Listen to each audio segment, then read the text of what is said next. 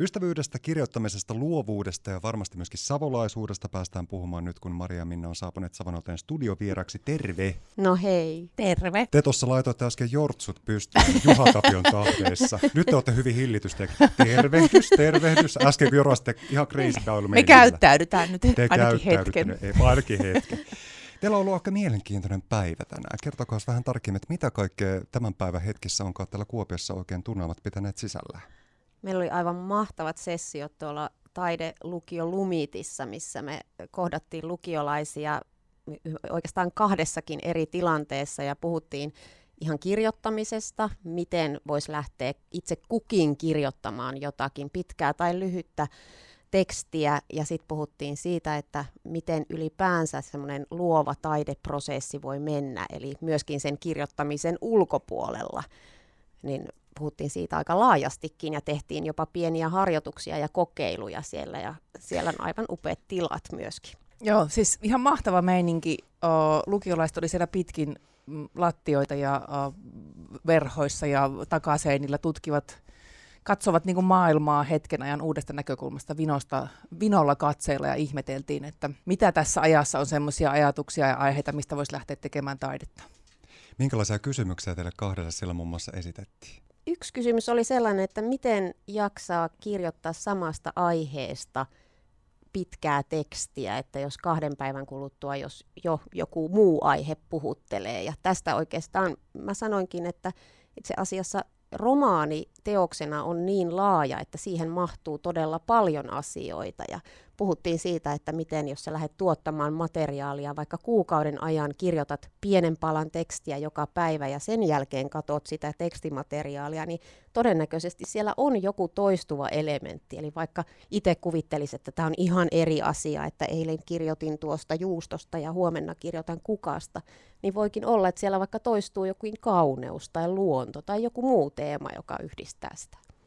Jos mennään niihin aikoihin, jolloin itsekin olitte lukioikäisiä, minkälaisena te muistatte nämä kyseiset Minna Kantin lukion vuodet ja ne tunnelmat? Siis lukiokausi on ollut kyllähän todella merkittävä itselle. Se oli semmoinen niin kuin vapauden ja leikkimisen ja luovuuden hiekkalaatikko. Tehtiin ihan hirveästi kaikenlaisia erilaisia juttuja. Oltiin kissan ristiäisissä lausumassa runoja ja oltiin, muistan kerran, että tehtiin semmoinen yöpukumuotinäytös. Koko ajan tehtiin jotakin ja sillä lajilla oli, tai lajilla ei ollut niinku kauheasti merkitystä, että me tehtiin kuunnelmia, me tehtiin itse lyhytleffaa. Mä päätoimitin Minnan Kantti-nimistä lehteä, kirjoitettiin, totta kai tehtiin teatteria ja esityksiä.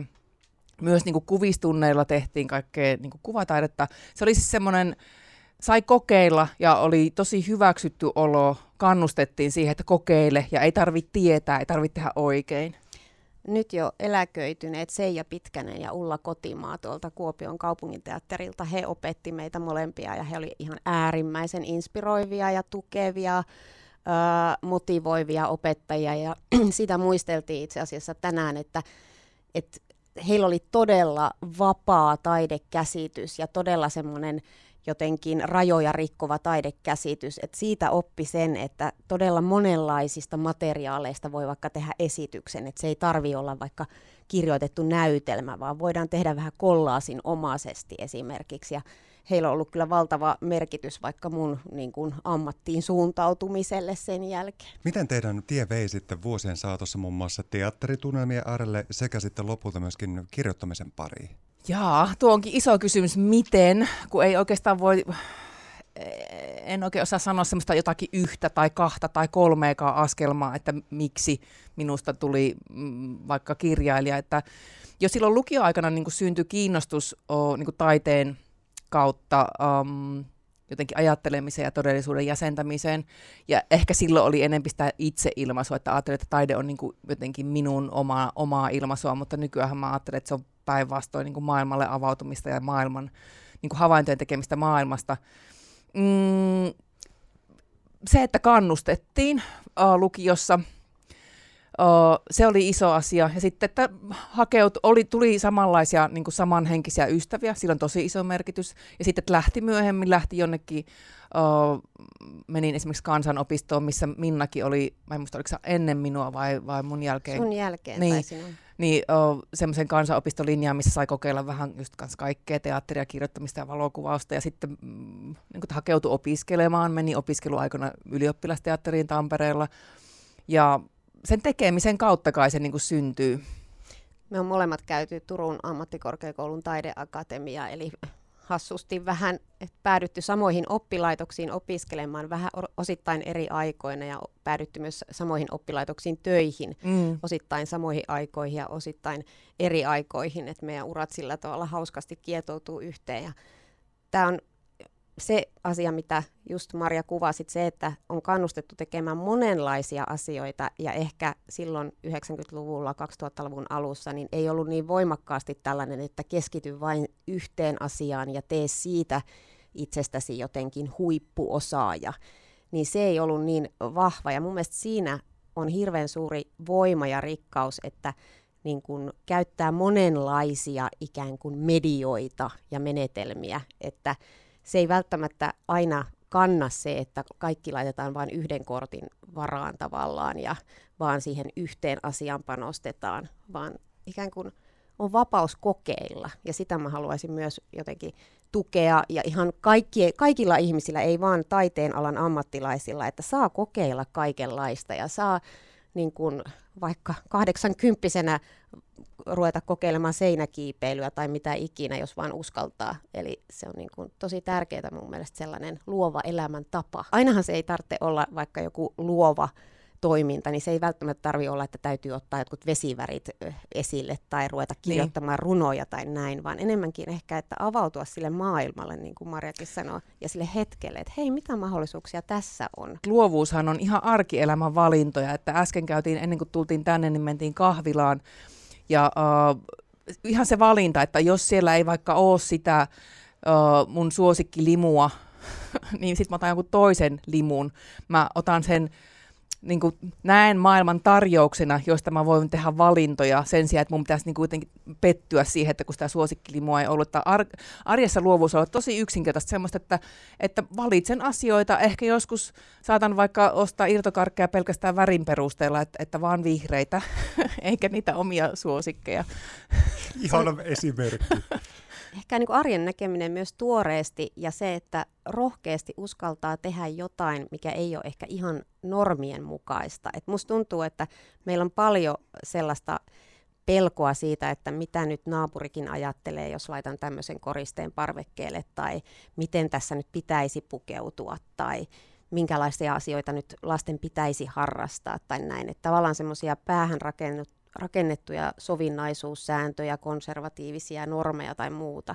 Mutta mä uskon, että ne on aika lailla illuusioita, että jos me vaan vähän niin kuin relataan ja lasketaan hartioita alas ja enemmänkin kuunnellaan sitä, että hei, että jos mulla olisi nyt varttiaikaa, niin mitä mun tekisi mieli tehdä tai mikä mua kiinnostaa, mikä mua vetää puoleensa, mitä maailma tässä meille tarjoaa. Te työssänne olette hyvin vahvasti luovuuden äärellä myöskin kirjoittamisen parissa ja Marilla sitä kirjoittamista on ollut muun muassa Miestä näkyvissä, romaanin merkeissä, joka ilmestyi vuonna 2020 ja Miehiä mielen rauhaa, se puolestaan ilmestyi sitten 2022.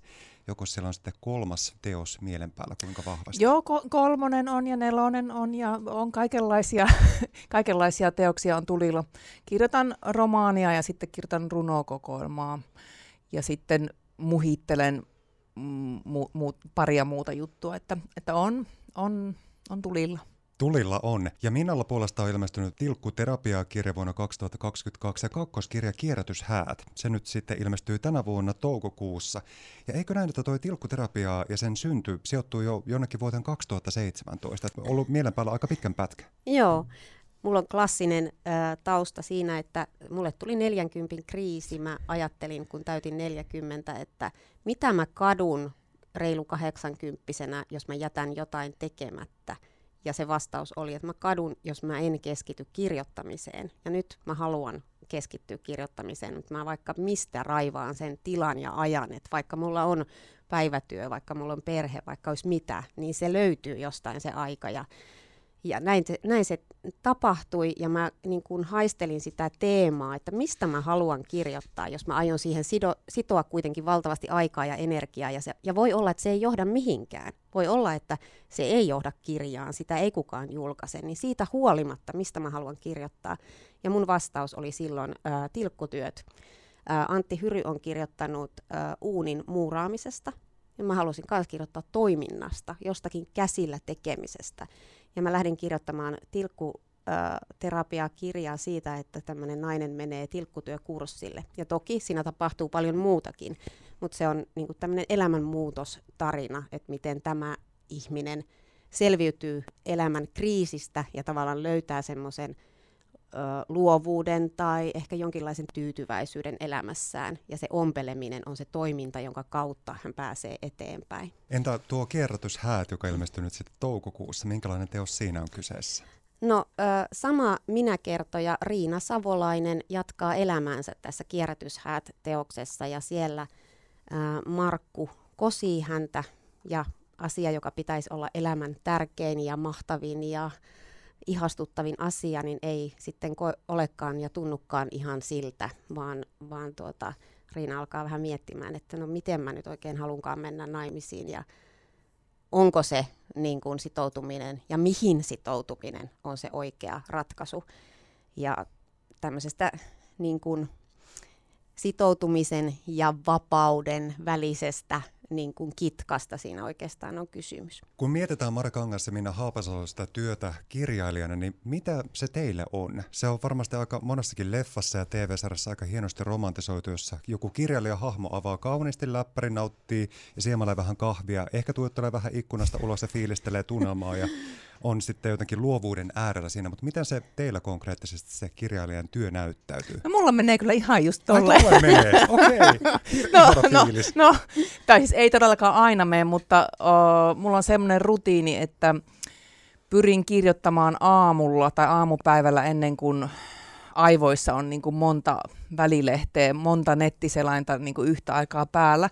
Niin usein se on ihan sitä, että aamulla kun on aamutoimet tehnyt, niin avaan läppärin ja sitten mulla on siinä se joku projekti ja mä katselen vähän, että mitä mä oon eilen kirjoittanut ja mitä nyt seuraavaksi kirjoittaisin. Ja se itse se kirjoittaminen ainakin viime aikoina on ollut aika helppoa. Se ehkä johtuu siitä, että olen somepaastolla, niin se on niin kuin vapauttanut jotakin kapasiteettia. Mutta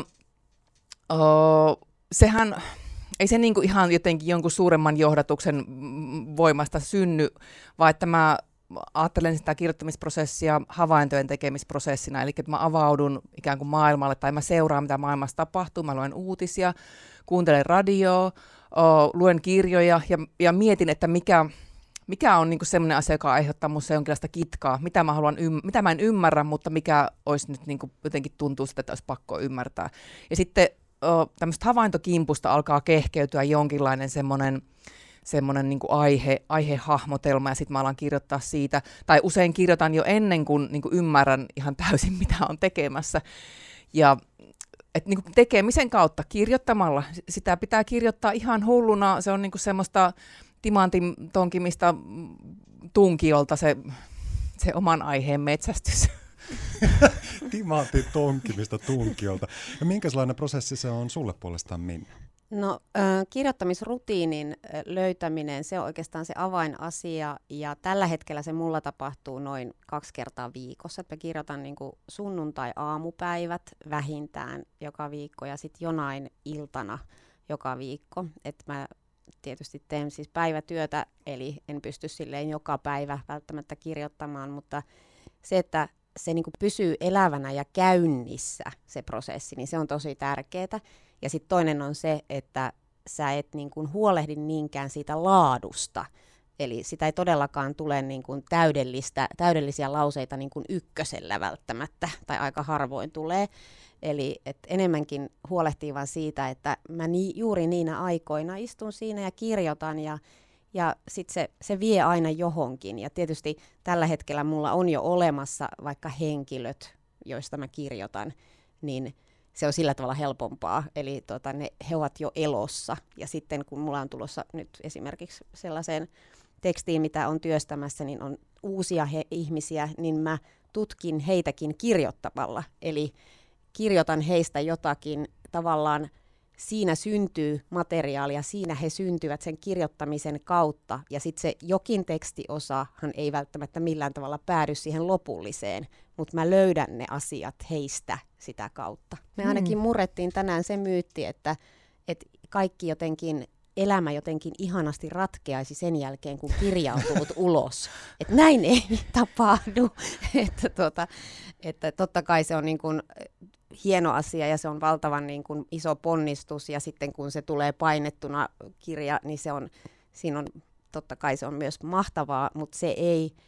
Jos haluaisi kirjoittaa kirjoja sen takia, että niitä julkaistaisiin, niin ei kyllä kannata kirjoittaa. Että tavallaan se pointti on sen jälkeen, kun se kirja on ulkona, niin se on muitten, se on lukijoiden, ja jokainen lukija lukee sitä omalla tavallaan ja omasta elämän historiaansa kautta poimii sieltä joitain asioita. Joku tykkää, joku ei tykkää, jollekin se on ihan samaan tekevä kirja, ja oma fokus täytyy olla jo siinä, että mitä mä kirjoitan seuraavaksi.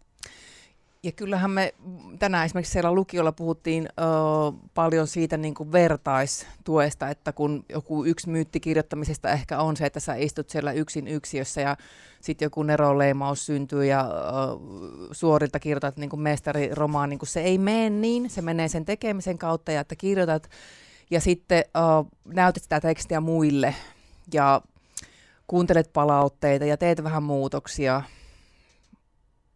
Semmoisia asioita. Oikeastaan kaikessa tekemisissä, luovassa taiteen tekemisessä, niin sitä kannattaa aina keskeneräisenä näyttää jollekin luottoihmisille ja semmoisille ihmisille, jotka uskaltaa sanoa myös, että hei, mä en ymmärrä tätä kohtaa tai miksi ihmeessä sulla on tässä tämmöinen, mä en tajua tätä, niin silloin se aina menee eteenpäin. Ja meillä on nyt Marjan kanssa onneksi se on niin, että meillä on ainakin toisemme ja että voidaan luetuttaa tekstejä. Mulle tulee mieleen yksi semmoinen myyttinen asia, jota olen itse alkanut harrastamaan tässä viime aikoina, että mulla on erikseen semmoiset kirjoitusvaatteet. Että siis jostain luin tämmöisiä asioita, että aivoja pystyy opettaa. Ja sitten kun mulla oli vähän hankaluuksia tuon oman kirjoitusrutiinin kanssa, niin sit mä jostain luin, että kannattaa niinku aina samat vaatteet laittaa, niin aivot oppii siihen, että kun laittaa niinku työvaatteet päälle, niin sitten alkaa tekstiä tulla. Ja on tässä nyt niinku tämän vuoden alun testannut sitä, ja kyllä toimii hyvin. Että se on se, niinku, kun löytää ne oikeat kirjoittajan vaatteet, niin kirjailijan viitan. Se on vaatteista kiinni. Teillä jatkuu taas kello 17, tämä hieno päivä täällä Savossa. Minkälaisin tunnelmin matkaatte tuonne Kuopion kaupunginkirjastolle? Iloisin ja ihanin. Joo, ja kaupunginkirjasto on tosi tärkeää. Eli silloin, kun itsekin on käynyt just lukion Kuopiossa, niin toi kaupunginkirjasto oli todella tärkeä paikka, missä kävi lainaamassa kaikenlaisia kirjoja ja ihana päästä sinne. Te molemmat Marja Kangas ja Minna Haapasalo olette kyllä sellaisia, jotka toteutatte myöskin niitä unelmia ja meet rohkeasti asioita kohti.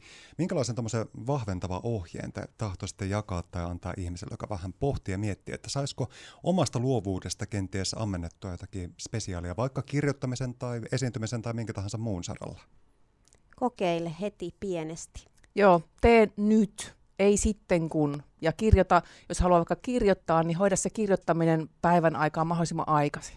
Koska jos pääsee kirjoittamaan just vaikka heti aamusta, niin sitten loppupäivä on sellainen olo, että ihanaa, mä kirjoitin jo.